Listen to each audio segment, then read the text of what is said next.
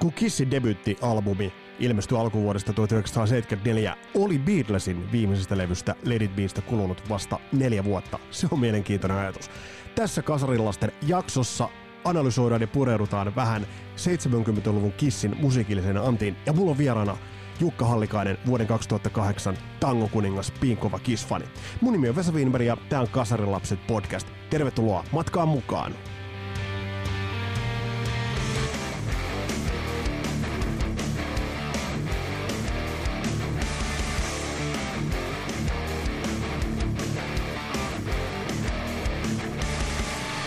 Musiikilliset syy-seuraussuhteet on aika mielenkiintoisia miettiä. Eli lähinnä se, että mikä, milloin on kulunut pitkä aika mistäkin, mikä on minkäkin aikakauden tuotoksia. Tätä avaa hyvin sellainen ajatusleikki, että mehän automaattisesti mielletään The Beatles 70-luvun esihistorialliseksi jurakauden ilmiöksi, jurakauden bändiksi, esimerkiksi Black Sabbath sitten myöhempien aikojen modernin rock-musiikin ilmiöksi ja bändiksi. Mutta sitten kun sä ajattelet sitä, että Beatlesin vikalevy Let It Be ilmestyi samana vuonna kuin Black Sabbathin ensimmäinen levy, niin yhtäkkiä asiat nivoutuvatkin yhteen. Ja tämä on jännä ajatus. Ja tätä samaa ajatuskaavaa mä oon itse miettinyt monta kertaa, kun mä oon pohtinut Kissiä ja Kissin 70-luvun, sen niin sanotun maskikissin musiikillisia ainesosia, musiikillisia tarvi, tarveaineita, mistä se on keitetty kasaan. Ja edelleen jos ajatellaan tämä, että Uh, Beatlesin viimeinen levy ilmestyi vuonna 1970, eli Let It Be. Ja Kissin ensimmäinen levy ilmestyi alkuvuodesta 1974. Ja kun tiedetään, että siellä on ollut Wicked Lesterit ja muut taustalla, niin näin ajateltuna Kiss, joka tulee aina tänne meidän päiviin asti, linkittyykin suorana jatkumana Beatlesiin. Ja tässä Kasarilasten jaksossa mulla on vieraana vuoden 2008 tangokuningas Jukka Hallikainen Miehikkälästä, syvänstä Miehikkälästä. Ja, ja tarkoitus on vähän itse asiassa avata, äh, katsoa sinne Kissin maskien taakse, pyrojen taakse ja vähän katsoa, että mitä sieltä löytyy, mi- millainen se Kiss on musikaalis, musiikillisesti. Ja puhutaan nimenomaan tuosta 70-luvun Kissistä. Ja katsotaan, että mitä sieltä löytyy. Mutta Jukka, muistatko sä, milloin sä ensimmäistä kertaa löysit Kissin? Muistan hyvin, se on ollut 80-luvun ihan alussa, 82, 83, 84, sitä aikaa, kun – kun tota, kaikki isommat pojat asuttiin Santahaminassa Helsingissä ja isot pojat kuunteli Kissiä ja, ja tota, muita, muita huippupändejä ja totta kai siitä vaikutteita tuli. Ja sitten yksi, yksi mun isoveljen luokkakaveri, Hämäläisen Jukka, häneltä tilasin, että voisiko se äänittää mulle yhden Kissi-albumin C-kasetille ja Jukka sen äänitti mulle ja toi C-kasetin koira, ko, koura ja tota, Lick It Up pärähti käteen ja saman tien sitten soittimeen ja olihan se, olihan se kova juttu. Se, se iski, iski pommin lailla. Minulla oli oma kiss-äänite ja, ja tota, kyllä se siitä lähtien on, sieltä alkoi ja siitä lähtien jatkunut, jatkunut vahvana toi kiss, kiss kulkenut mukana koko ajan. Tässä kun, tässä kun jaetaan, jaetaan tuota oikeastaan vähän niin kuin raast kolme osaa, on 70-luvun maskikis, sitten on 80-luvun maskiton ja sitten on uh, sen jälkeiset ajat, niin mikä sulle on niin kuin se läheisin? No mulla on, mulla on itse asiassa varmaan musiikillisesti läheisin on ihan se alku, eli eka, eka albumi, oliko se nyt 74 Kissin Kiss-albumi, ja sieltä, sieltä ne biisit on varmaan kaikkein tärkeimpiä. Totta kai sitten sieltä maskittomalta ajalta se likidappi. Mutta, mutta tämä uusi tuotanto on mulla vähän sitten semmoinen, että kyllä mä ne on kuunnellut kaikki, mutta ei se, se ei ole sillä tavalla kolahtanut. Mutta sanotaan se alkupäin tuotanto. Kiss-levy, rock and roll Overit, Destroyerit, Dynasty Love nämä, nämä tota, on semmoista, semmoista aikaa, mitkä on mulle niinku musiikillisesti kississä kaikkein parasta. Itse asiassa Kasarilapset podcastissa on puitu kissiä, on puitu maskittoman 80-luvun ajan tuot kissiä, mutta itse asiassa minkä, minkä takia halusin sulle soittaa, tiedän, että olet kova, kova diggari ja Peter Chris on, on myös sulla, niin kuin mennään siihenkin kohtaan, että miten se on sulla se on tuttu rooli. Mutta hei, sä mainitsit nyt ton, ton ekan levyn ja, ja mä oon monesti miettinyt Joo. sitä, että kun näin jossain Exposed-videossa, kun kundit vetivät jotain Beatlesin biisiä, Gene Simmons ja Paul Stanley, ja laulovat todella hyvin. Äh, Onko tuossa ekassa levyssä, ja 70-luvunkin siis muutenkin, mutta varsinkin tuossa ekassa levyssä, niin haiskahtaako siellä jollain tavalla sellainen niin kuin Paul McCart- Lennon Paul McCartney osasto ja Beatlesin vaikutteet? Miten, miten sä ajattelet tuosta ekasta levystä, kun sitä sitä nyt mietit? No on siellä pakosti, on, ihan pakosti on Beatles-vaikutteita, ehkä rollarivaikutteita. Toi biisi, mistä sä puhuit, niin varmaan se oli tämä Then I Kissed Her kappale, mikä yep. on useamminkin keikoilla. Ja tota, onhan se, kyllä se toimii kissilläkin. Ei, ei mitään, mitään tota, pelkkiä puupakkeleita ole ja täyttävää lavasouta, vaan onhan siellä musiikillista osaamista myöskin. Ehkä se ei ole semmoista niin kuin virtuaali, virtuositeettimaista soitantaa eikä laulantaa, mutta, mutta, tota, mutta kuitenkin siellä on taustalla joku tommonen, että jos sieltä ekolta levyltä tai varsinkin ekalta levyltä poimii jonkun, jonkun tota, no, joku Nothing to Lose, ehkä se on blues rockia, mutta kyllä sielläkin niin ne stemmat ja muut on, on niin vahvasti läsnä, että pakosti, pakosti sieltä on otettu vaikutteita. Ja hyvä niin. Kyllähän siis musiikkihan elää kautta linjan, ei pelkästään kisa eikä muutkaan, mutta kyllä kaikki musa on jo keksitty, niitä vaan jalostetaan sitten uudelleen ja, ja tehdään niistä omia juttuja ja omia sävellyksiä. Mutta tota, kaikki on tehty ja sieltä parhaita juttuja kopioidaan. Niin on tehnyt Kiski, ei, ei sitä voi kiistää. Onko käynyt sillä tavalla, että tietysti Kissistä kun on puhuttu, ja se oli totta kai UKlla varmasti oli aluksi tarkoituskin, ja kaiken aikaa ollut se show ollut tarkoitus, että siinä on, on maskit, pyrotekniikat, on demoni, on Star Child, että siinä on niinku tavallaan se, se vahva visuaalisuus. Mutta onko se jättänyt jopa alleen sen faktan, että tuolta löytyy kuitenkin niinku piin kovaa ja kunnianhimoista biisin kirjoitusta. Mä edelleen mä tuijotan nyt tässä tätä ekan levyn biisilistaa ja tuot voisi nostaa siis niin kuin lukuisan määrän biisejä – vaikka sieltä lopusta Black Diamond, joka on äärimmäisen Oi, sinfoninen. No, mulla tuli kylmät väreet, kun mä, mä en siihen oikeastaan. Mutta mut siis, että onko tämä kaikki niin maskit ja pyröt jättänyt alleen sen, että millaisia lauluja he ovat kyenneet kirjoittamaan ensimmäisestä levystään saakka? Varmaan osittain myöskin, mutta sitten taas ehkä toi aika on ollut myöskin sitä, että tällaista musiikkia on tullut tosi paljon. Eli jotenkin on pakko ollut erottua ja, ja tota, kolmikko, kolmikkohan sitten Simons ja Stanley ja Chris siinä Wicked Lesterin aikaa nehän keksi, keksi ja kehitti sen maskihomman ja sen pyröjutut ja kaikki vähän niin kuin kolmisten ajatuksena. Ja, ja tota, eihän se huono valinta ollut, vaikka se musiikki ehkä osittain peittää allensa, mutta, mutta tota, kyllähän semmoista showta lähtee katsomaan kuka tahansa, vaikka ei musiikista dikkaiskaan. Niin ehkä siinä on niin kuin businessmies Gene Simmons osannut vetää oikeasta narusta ja koota, koota niin kuin, äh, ihmisiä ympärille ja kuulijoiksi ja katselijoiksi, jotka ei välttämättä pelkästään musasta olisi dikkailut sillä tavalla että tota, kyllä, kyllä tämä on niin semmoinen kokonaispaketti, mikä, mikä on vaan nähtävä ja on onneksi saanut nähdä monta kertaa. Että, et, Mutta mut joo, se musiikillisuus ehkä on jäänyt joillain sinne alle, mutta kyllä mä kuin, että jos puhutaan ekalevyn biisestä, Stratter, uh, Nothing to Lose, Gold Gin, uh, Doos, Black Diamond, on ne semmoisia teoksia kyllä, että, että, että tota, kyllä niitä ihan mielellään soittaa ja laittaa soimaan missä tahansa bileissä. Että, että tota, ei, se, ei se musiikillisuus sieltä kuitenkaan, kuitenkaan täysin alle jää. Niille, jotka jaksaa kuunnella. Oletko ikinä muuten, nyt kun olet tangon kuninkaalisena tullut tunnetuksi, niin, niin onko sulla ikinä käynyt mielessä ottaa tuolta joku Kissin biisi ja ikään kuin vaivihkaa se sovittaa ohjelmistoon? Onko, vai onko, onko se sellainen, että sitä rajaa ei ylitetä? No ei se ole mikään rajan ylitys. Me ollaan tehty sitä ja, ja tota, tehdään Mik, Mikä biisi? No itse asiassa nythän meillä on, meillä on tämmöinen kokoonpano, missä nyt on mukana ja se on niin pääty on Marko ja Jukka, eli Marko Maunuksella Jukka Hallikainen duo. Kaksi tangokukkua pisti duon pystyyn. Nyt meillä on, tänä vuonna oli tarkoitus tehdä iso kaksivuotisjuhlakiertue ja, ja siinä sitten yhdessä osiossa maalaillaan ja muistellaan vähän, minkälaista, minkälaista musiikkia me nuoruudessa ollaan kuultu. Niin siinä konsertissa mä pääsen soittamaan rumpuja ja laulamaan sieltä ja, ja tota siellä, siellä vedetään kissiä, mutta ehkä mä, mä poimin siihen sitten kuitenkin semmoisen, semmoisen, mikä kaikki on ehkä kuullut, eli rock and roll on night. Sen mä tempasin sieltä rumpujen takaa ja, ja tota, on se ihan makeeta. Ja, ja yksi konsepti kerettiin vasta tekemään sitä ja siellä, siellä ihmiset jopa nousi seisomaan, mikä on niin kuin poikkeuksellista, kun meidän kuuntelijakunta on kuitenkin iskelmäkansaa, niin tota, ton biisin jälkeen niin tuli nylvivät uploadit ja seisoma uploadit. Eli kyllä se, Aika kova. se iskee. Aika, linja. Joo, joo, se on.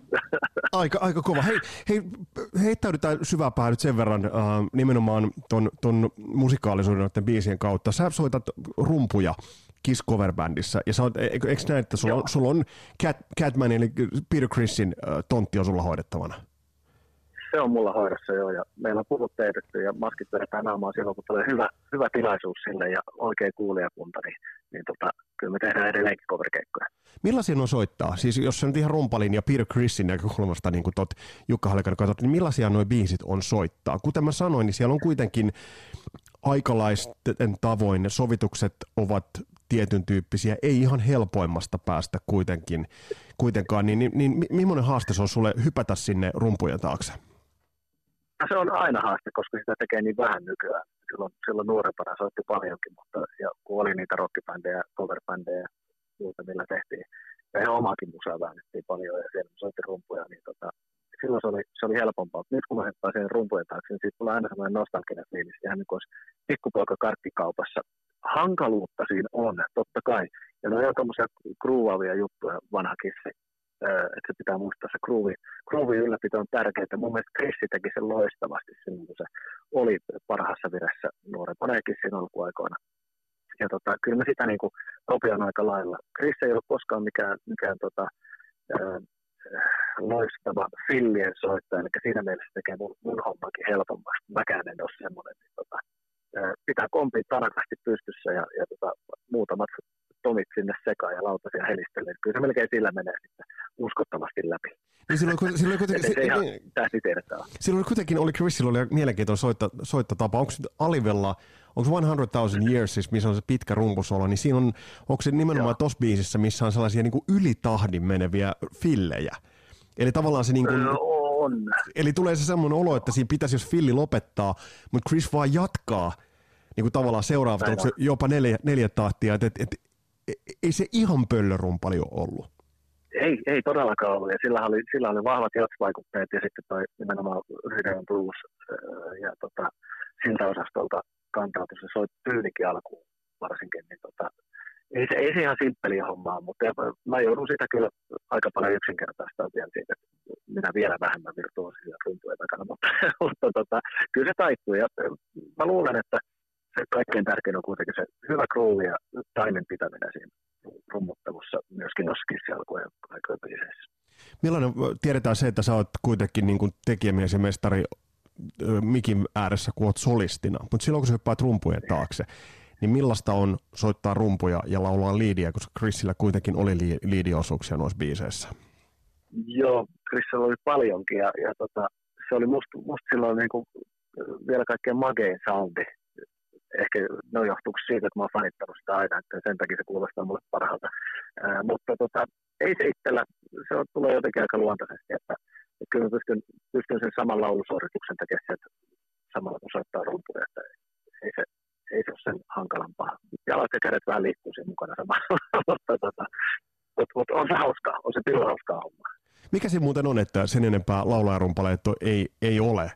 Et, et siis, to, totta kai varmasti yksi maailman parhaista laulajista, Don Henley, Eaglesissa totta kai on, on tullut tunnetuksi, mutta ei niitä määrällisesti kuitenkaan. Onko siinä se ajatus, että vokalistin pitää olla siinä ihan framilla? Sieltä se lähtee? Sehän on varmaan tämä, niin siitähän se lähtee ja se on se totuttu kuvio, että vokalisti on siinä keulilla.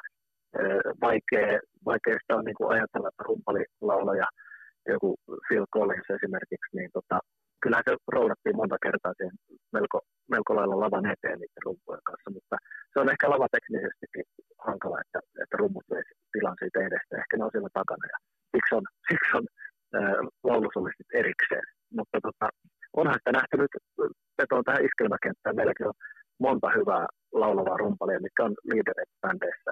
Esimerkiksi Lammalan Jussi Finlandersista tulee ekana mieleen. Kyösti Mäkimattila on oli varikuvassa 15 vuotta soitti rumpuja laulo sieltä solistiosuudet. Juha-Matti Ahala tota, Kasini Taivas bändissä on liidilaulaja ja soittaa rumpuja. Se on siihen keulalle asetettu, mutta on se vähän hankala teknisesti toteuttaa niin, että rummut on keulalla. Ehkä se on siitä johtuva.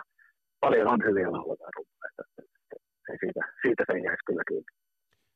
Um, kun tuota Kissin tuotantoa, ei mennä nyt ihan le- levy levyltä, mutta on, on semmoinen ajatus, minkä mä haluan sulta sult kysyä, koska mä oon monesti miettinyt sitä, että kun puhutaan, puhutaan mm, 70-luvun isoista levyistä, niin siinä vuoden sisään tuli kaksi levyä, joista, joista ensimmäisen mainitsen nyt ihan tarkoituksellisesti, eli se on Queenin Night at the Opera, jota yleensä pidetään sellaisena, sellaisena uh, ylittämättömänä.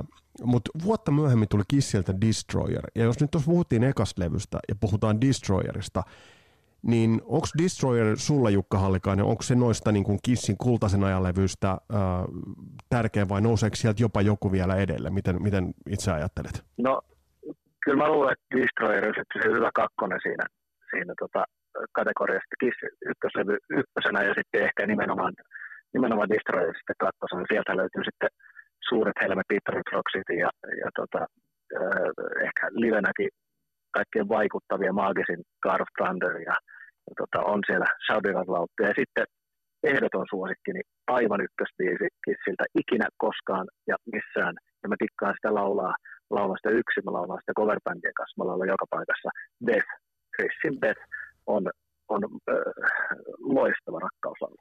Mit, Siinä no... ehkä ne tärkeimmät, mutta, mutta tota, nämä, nämä ne on sitten sen, tämän Destroy-levyn helmet, että, että, että huippulevy.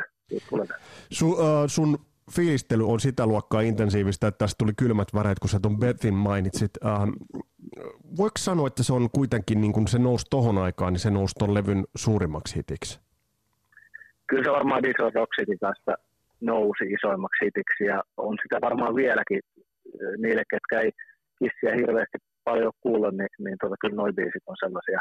Ja Beth on, Beth on mut hieno, siitä on tehty niin paljon hienoja, hienoja tota, sovituksia ja hienoja esityksiä. Et mekin tehtiin coverbandin kanssa, kun me maskit vedetään naamalle, niin mä saan sen oman tärkeimmän hetkeni keikasta aina siinä, kun mä tuun siihen Sä tuut, eteen. sä tuut siihen eteen, niin kuten Peter Chris teki Mä myös. tuun ihan, kyllä, just näin, ihan eteen valkoinen pyyhe kaulalla. Mulla on aina ruusu kädessä, ai, ai, ai. Ää, jonka, jonka mä ojennan biisin jälkeen jollekin tärkeälle henkilölle yleisössä. Tai sitten jos ei ole tuttuja paljon paikalla, niin sitten vain jollekin leitille se ruusu siitä. Ja pyyhkeenkin voi antaa ja rumpukapulat siinä, siinä sitten keikan päätteeksi pois itseltään. Ja tota, nämä kuuluu siihen Beth, Beth Beesin niin kuin koreografia. Ja, ja kyllä se on aina, aina kiva ja hieno hetki. Betistä se vokaaleista, kun puhutaan, se tunnet laulamisen älyttömän hyvin, niin, niin sehän on mielenkiintoinen, että Chrisin äänessähän oli semmoinen roso-karheus, jopa raakuus, minkä se, minkä se kykeni. Mutta sitten Betissä, siinä on tiettyjä kohtia, että se on tosi hauras se, se laulu siinä Betissä. Joo, si, kyllä. Ja siinä on osa, osittain sen loppupuolella vähän falsettiakin Chrisi käyttää siinä. Ja, ja niin se ihan loppu, on, loppuveto Niin, kyllä. Mutta mä luulen, että siinäkin on ehkä tässä, tässä tota, Beth-biisissäkin niin voisi olla jotain omakohtaista. Siinä lauletaan, kun kaveri on keikkamatkalla koko ajan ja toinen on kotona odottelemassa. Ja, ja tota, ehkä siinä on jotain omakohtaista. Se tuo sitä herkkyyttä tulkintaan myöskin, mutta on se, on se vain järisyttävän hieno kappale. Uh, toi levy muutenkin, niin, niin aika, voisi sanoa aika sekalainen, sekalainen niin kuin kattaus. Siellä on niin kuin aika montaa, montaa tyyliä. Eikö God of Thunderin ensimmäisen vokaalivedot ollut Stanleyn vetämät? Mä oon jonkun demon kuullut, että Stanley veti. veti. On. Joo, näin mä muistelin kanssa, että se on sitä laulanut, mutta kyllä, kyllähän nyt niin kuin kuuluu herra että Joo, ei lähdetä, ei, muu. Ei, ei, ei, ei, lähdetä ottamaan, ei lähdetä ottamaan pois. Tuosta, tuosta, jos, jos tuosta Rum, Peter Chrisistä vielä puhutaan, mä oon tuossa yhdessä Kasarilapset jaksossa, niin mä oon pikkasen manannut Erik Karria. Mä haluan sinulta kysyä yhden kysymyksen häneen liittyen myös. Mutta sitten tullaan semmoista rock'n'roll overiin, niin rummuthan kolisee kuin Led Zeppelinillä parhaimmillaan. Eli siellä, siellä on niinku, Joo, se on tosi, tosi kova hard rock-levy esimerkiksi Rock and Roll Over. On, on, on. Ja tota, siellä on, siellä on sitten taas soundimaailma muuttunut aika merkittävästi. Nyt en muista ihan tarkkaan, mulla on nippelitieto ei ole ihan hanskassa, mutta, mutta tota, olisiko siinä vaiheessa sitten tuottajat vaihtunut täysin, vai mikä, mikä siinä oikein sitten tapahtui, mutta Rock and Roll Lower on niitä rankempia, rankempia ja tota, nimenomaan, nimenomaan ehkä haettu sitä niin kuin, miksi sitä sanoisi. No joo, raakuus on varmaan se oikea sana. Kyllä se on niin kuin, mutta onhan sielläkin sitten seassa jotain hard rock ja tämmöisiä. huomaat, että mä vedän koko ajan Kristin biiseihin. Mutta mut, mut siksi, Jukka, siksi, siksi tämä onkin, siksi onkin niin hyvä, koska mä, mä, oon, mä oon ehdottomasti aina sitä mieltä, että leireissä pitää olla. Mulla esimerkiksi Van Halen, mä en suostu Sammy Haagarin aikaista Van Halenia, vaikka mä rakastan niitä levyjä, niin mä täysin en suostu sitä niin Van Haleniksi kutsumaan, koska Van Halenissa piti, ihan... piti, piti, olla aina David Lee Roth. Kyllä, mä oon aivan samaa mieltä. yes. Vaikka joku Panama on loistava biisi, mutta kun se laulaa Sami Heiker, niin eihän sitä voi kuunnella. ei lähde, ei. Mutta hei, Hard Like Woman äh, kappaleena, ootko kuullut äh, äh, Garth Brooksin vedon siitä? On, on. Ihan aivan loistava. aivan Hyvä, loistavaa oikein veto. Ja se oli, se oli muuten Niin. tribute. Se oli, se oli aito kunnianosoitus mun mielestä tuolle biisille. Mitä sä tosta biisistä sanot? No se, sekin on, siinä on taas country-vaikutteita, mitkä myöskin oli Kristillä vahvasti, vahvasti esillä. Ja, ja tota, se, niin, sekin tarinana ja biisinä, kyllä sekin pitäisi niin kaikkien kuulla. Nekin, ketkä ei ole kiss-dikkareita, niin tosta biisistä löytyy niin paljon kaikenlaisia muita, muita sävyjä, että, että, että ehdoton, ehdoton hitti myöskin. Tosi kova kama. Ja Hard Luck Woman on siitä mielenkiintoinen, että, että vaikka se on soinnultaan ja kierroltaan aika yksinkertainen, niin sitä ei ihan tosta vaan saa soimaan. Et itäkin koittanut sitä pari kertaa, pari kertaa, vaikka nyt tietysti musiikisen penaali terävikkynä olekaan, mutta yrittänyt, niin se ei vaan ihan, ihan tosta vaan lähde. Eli se groove, kun, kun aina puhutaan siitä groovesta, miten sä Jukka avaisit sitä äh, niin kuin grooven syntyä ja anatomiaa? Et esimerkiksi tuossa biisissä on hyvä rullaus, se kappale rullaa todella, Niin. todella hyvin, niin mi- mistä, mistä se saadaan aikaiseksi? No, mä en näe siihen muuta vaihtoehtoa, kun siinä pitää olla kaksi, kaksi asiaa bändissä kunnossa, rummut ja bassa. Ja, ja tota, siihen päällähän kaikki muut oikeastaan rakentuu. Muut saa tehdä siihen päällä, päällä melkein mitä vaan, mutta okei, esimerkiksi tuossa Hard Rock Womanissa sitten, niin siinä on poikkeuksellisesti siinä on akustiset kitarat vahvassa mm. roolissa, ja jos sieltäkin, kun siinä käyttää näppäilyjä paljon, niin tota, jos ei ne ole oikeassa paikassa ja oikealla svengillä, niin, niin kyllä se sen groove hajottaa myöskin, mutta rummut ja basso, ne, ne, ne sieltä ehkä tärkeimpänä grooven, grooven niin kuin luonnissa. Otetaan nyt joku funkkimusa vaikka, niin, niin tota, eihän siellä tarvitse melkein mitään muuta kuin, kuin tota, rummut ja beisi, ja, ja siihen se rakentuu koko paketti. Sitten kun mennään tuosta eteenpäin, niin tietysti sitten alkoi muut vaikeudet ja, ja, ja dynastolevyä kohti kun tultiin, niin tietysti sitten Peter Chrisin rooli alkoi vähän niin kuin vähentyä ja muuttua soloalbumeista sen verran, pakko kysyä. Chrisin soloalbumi on aina sanottu paskimmaksi uh, ja Ace Frehlin parhaimmaksi, mutta on joku Tossin and Turnin, niin sehän on mainio biisi. No niin on. Ei, en mä näe mitään niin kuin vikaa Chrisin. Ehkä, ehkä tämä poikkeaa Chrisin äh, solo-albumi sit niistä muista, muista niin paljon.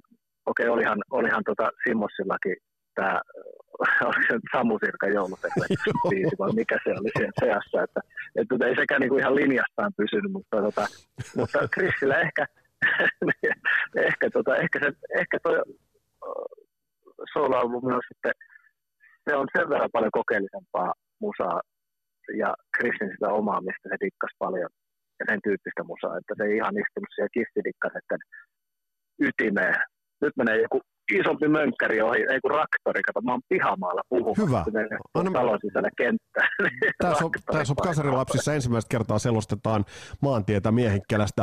Mutta äh, no sitten okei, okay, jos, jos nyt me ollaan Peter Chrisin niin tavallaan tuosta niin tavallaan raakuus, funk, monipuoliset vaikutteet, groove, koko toi homma, jatstausta tuotu esille. Äh, kun sitten tultiin siihen aikaan, että Erik Carr tuli rumpuihin ja Creature of the Night on, on totta kai, voisi sanoa, että se on niin rum, rumpujen oodi rummuun, että siellä on vahta, valtava tatsi, mutta mun on pakko kysyä sinulta Jukka Hallekano, kun sä, sä tiedät rumpalit. Mikä helveti, helvetin juttu Erik Karilla oli soittaa kertseihin niitä ihmeellisiä Tomi-komppeja, eli virvelin sijaan lyötiin siihen Tomi. Se saa mut voimaan Mä... pahoin, se on aina saanut mut voimaan pahoin. Joo, no ehkä tä, tässäkin nyt on se, että, että Karhan oli sitten taas mun mielestä teknisesti taitavampi ja parempi rumpali kuin Krissi, mutta silti siitä puuttui jotain, jotain tota semmoista katupoikamaista siitä soitosta, että oliko se sitten vähän liian teknistä kamaa? Ja, ja tota, nimenomaan sillä, sillä taituvuudella sitten yritti tehdä kaikkia, kaikkia just nämä Tomi, Tomi-kompit, niin tota, kyllä ne mullakin vähän särähtää korva, että ei ne, ei ne niin toimivia ole kuin kun, kun soittaa. Ei, kun tämä, Pahoittelut, jos joku pahoittaa mieleen. Ei, ei, ja, ja, se, mikä tässä, tässä podcastissa sanotaan, niin se on aina absoluuttinen totuus, mutta kun mä oon aina miettinyt vaikka, vaikka Thrills in the Nightin kertsiä, että miten tehokas se olisi ollut, jos siinä olisi niiden niin, dyn, dyn, dyn, dyn, ja siellä olisi tullut kunnon virveliisku. Ajava Kyllä, niin ja basari. Niin, niin olisi, olisi ajettu se kunnolla sen sijaan, että siinä on semmoinen niin sleebaava, ikään kuin joltain introlta kuulostava. No me ei tätä nyt tässä kohtaa, to, tässä kohtaa ratkaista. Ja Jukka Hallikainen, sun kanssa voitaisiin kissistä puhua tunti tolkulla, mutta aletaan sen verran päättelemään, mutta pakko kysyä, tuosta maskittoman ajas Likitapi mainitsit. Mikä, mikä se biisi tos, noista biiseistä, niin mikä, mikä sulla tekee, teki vaikutuksen ja mikä sulla edelleen tekee Likitap-levyn biiseistä vaikutuksen? No Ligrapissa se ehkä, se lähteekin jo niin räväkästi käyntiin, kun heittää Exciterin komppi, komppi käyntiin, niin tota, kyllä se, se, se polkaisee jo vie, vie jalat alta, mutta sitten kyllähän se, niin se perus, perushomma, mikä mua Ligidapissa viehätti pienenä poikana, kun en mä ymmärtänyt sanoista mitään, niin Ligidappi on jotenkin helppo laulaa se oli. biisi.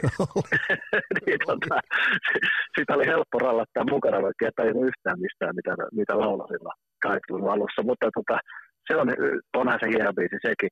Mutta sitten, sitten tota, mitä siinä nyt on muuta semmoisia likinä. Se, se, on vähän, no. se on vähän paljon levy mm. sitten kokonaisuudessaan. Million, Million to One on, on aina puhutellut se vokaali, vokaaliosuus, no siinä, niin, siinä on vahva. Uh, ja ja sitten uh, yksi biisi, mikä jotenkin ihmeellisellä tavalla tehnyt vaikutuksen, on toi vikabiisi, And on the Eighth Day, God Created Rock and Roll. Musta, siinä, on, siinä on joku ihmeellinen, Joo. vaikka, vaikka se mikään niin. tunnetun, mutta, mutta joku se vaan toimii.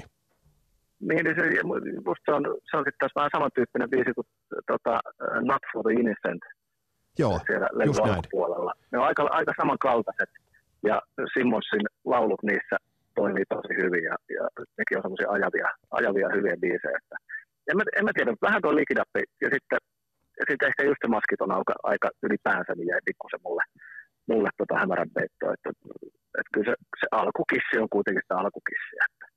Eli se, eli se on se alkuseurakunta, niin kuin tässä podcastissa on, on monesti, monesti, monesti niin kuin todettu. Live-esiintymiset, mikä sulle on itsellesi jäänyt niin kuin kovimpana mieleen, kun olet kissiä nähnyt livenä? No mä, ei niistä oikeastaan voi, voi sanoa kovimpina. Tota, tota, tota. Olin mä vaikuttunut silloin, kun tuli tämä tää nykyinen kokoonpano tuli uudestaan kasaan sen, sen kun alkuperäiskokoonpano oli vähän aikaa kasassa silloin 90-luvun puolesta välistä, oliko se nyt 2002 vuoteen asti vai miten se oli, öö, vai 2003. Mm. Sitten kuitenkin sen jälkeen eka keikka Helsingissä, kun oli, oli, oli sitten taas loistavat soittajat, niin kuin Singer ihan loistava rumpali, tykkään tosi paljon.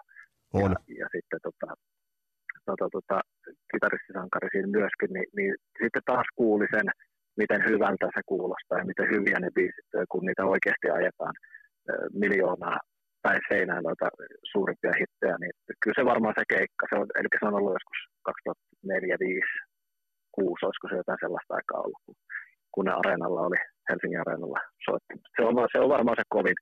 Sitten kun kävi katsoa jonkun Psycho Circus äh, tota, hassuttelun välissä, niin, niin tota, se jäi mulle myös vähän niin kuin tota, peukalon alle, että ei, ei ihan iskenyt, mutta, mutta sitten taas, sitten taas, jos mennään siihen, että äh, miten nykyään enää, niin, niin en mä nyt välttämättä enää menisi kissiä silleen fanittaa, koska musta alkaa olla vähän jo, pikkusen jo niin kuin herrat on iäkkäitä, kohta 75 ja, ja tota, pääjehut, niin tota, ei se Standin laulu enää niin timanttista ole, mitä se on joskus ollut, ja silti yritetään vetää samoista sävellajeista ja samalla meiningillä, niin tota, mä ehkä säilytän noin hyvät muistot itselläni ja, ja tota, jätän Kissin live tästä eteenpäin katsomatta. Katselin jotain vanhoja DVDtä tuolla. Joo, joo.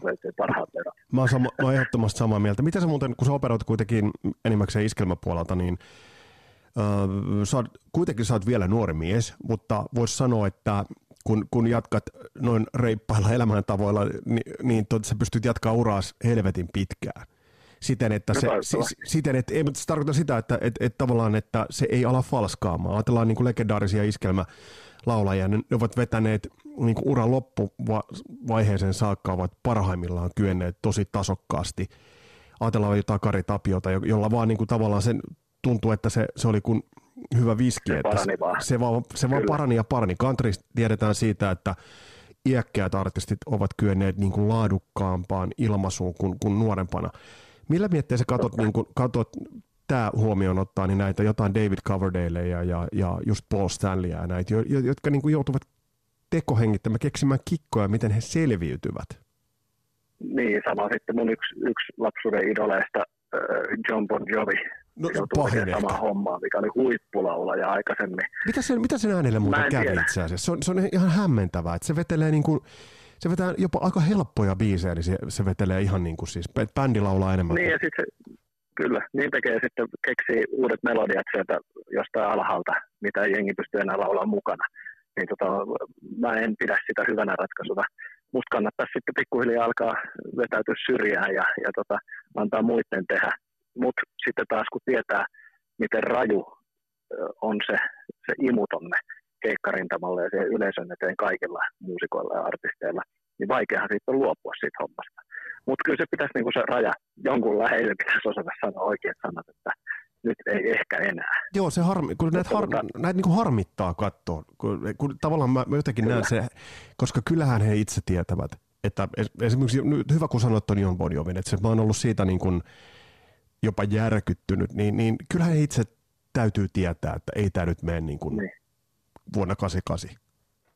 No just näin, että kyllä se, niin, kyllähän se tiedostaa varmasti itse, mutta sitten taas toisaalta onhan siellä aikamoiset fyrkat kiinni, kiinni jätkille ja ja tota, ehkä sekin ajaa sitten tuommoisiin epätoivoisiin suorituksiin, en tiedä.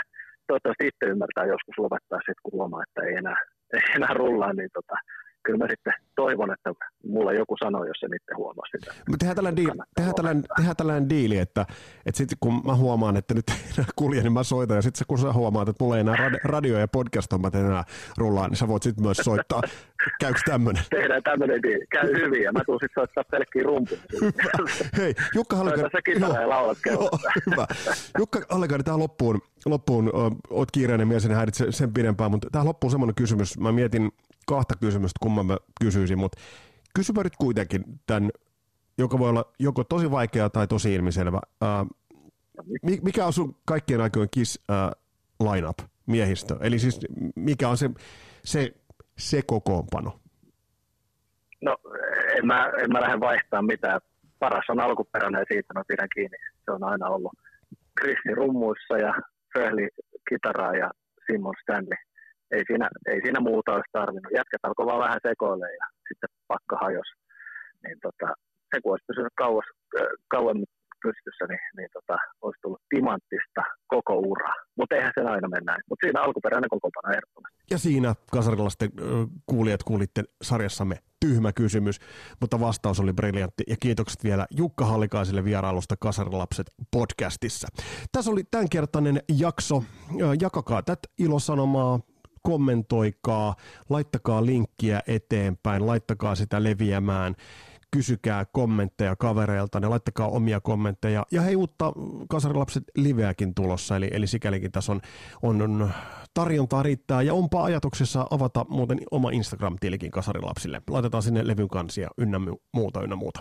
Tämä oli tämänkertainen Kasarilapset jakso. Mukavaa, että olit matkassa mukana. Nyt palataan astialle. Moro!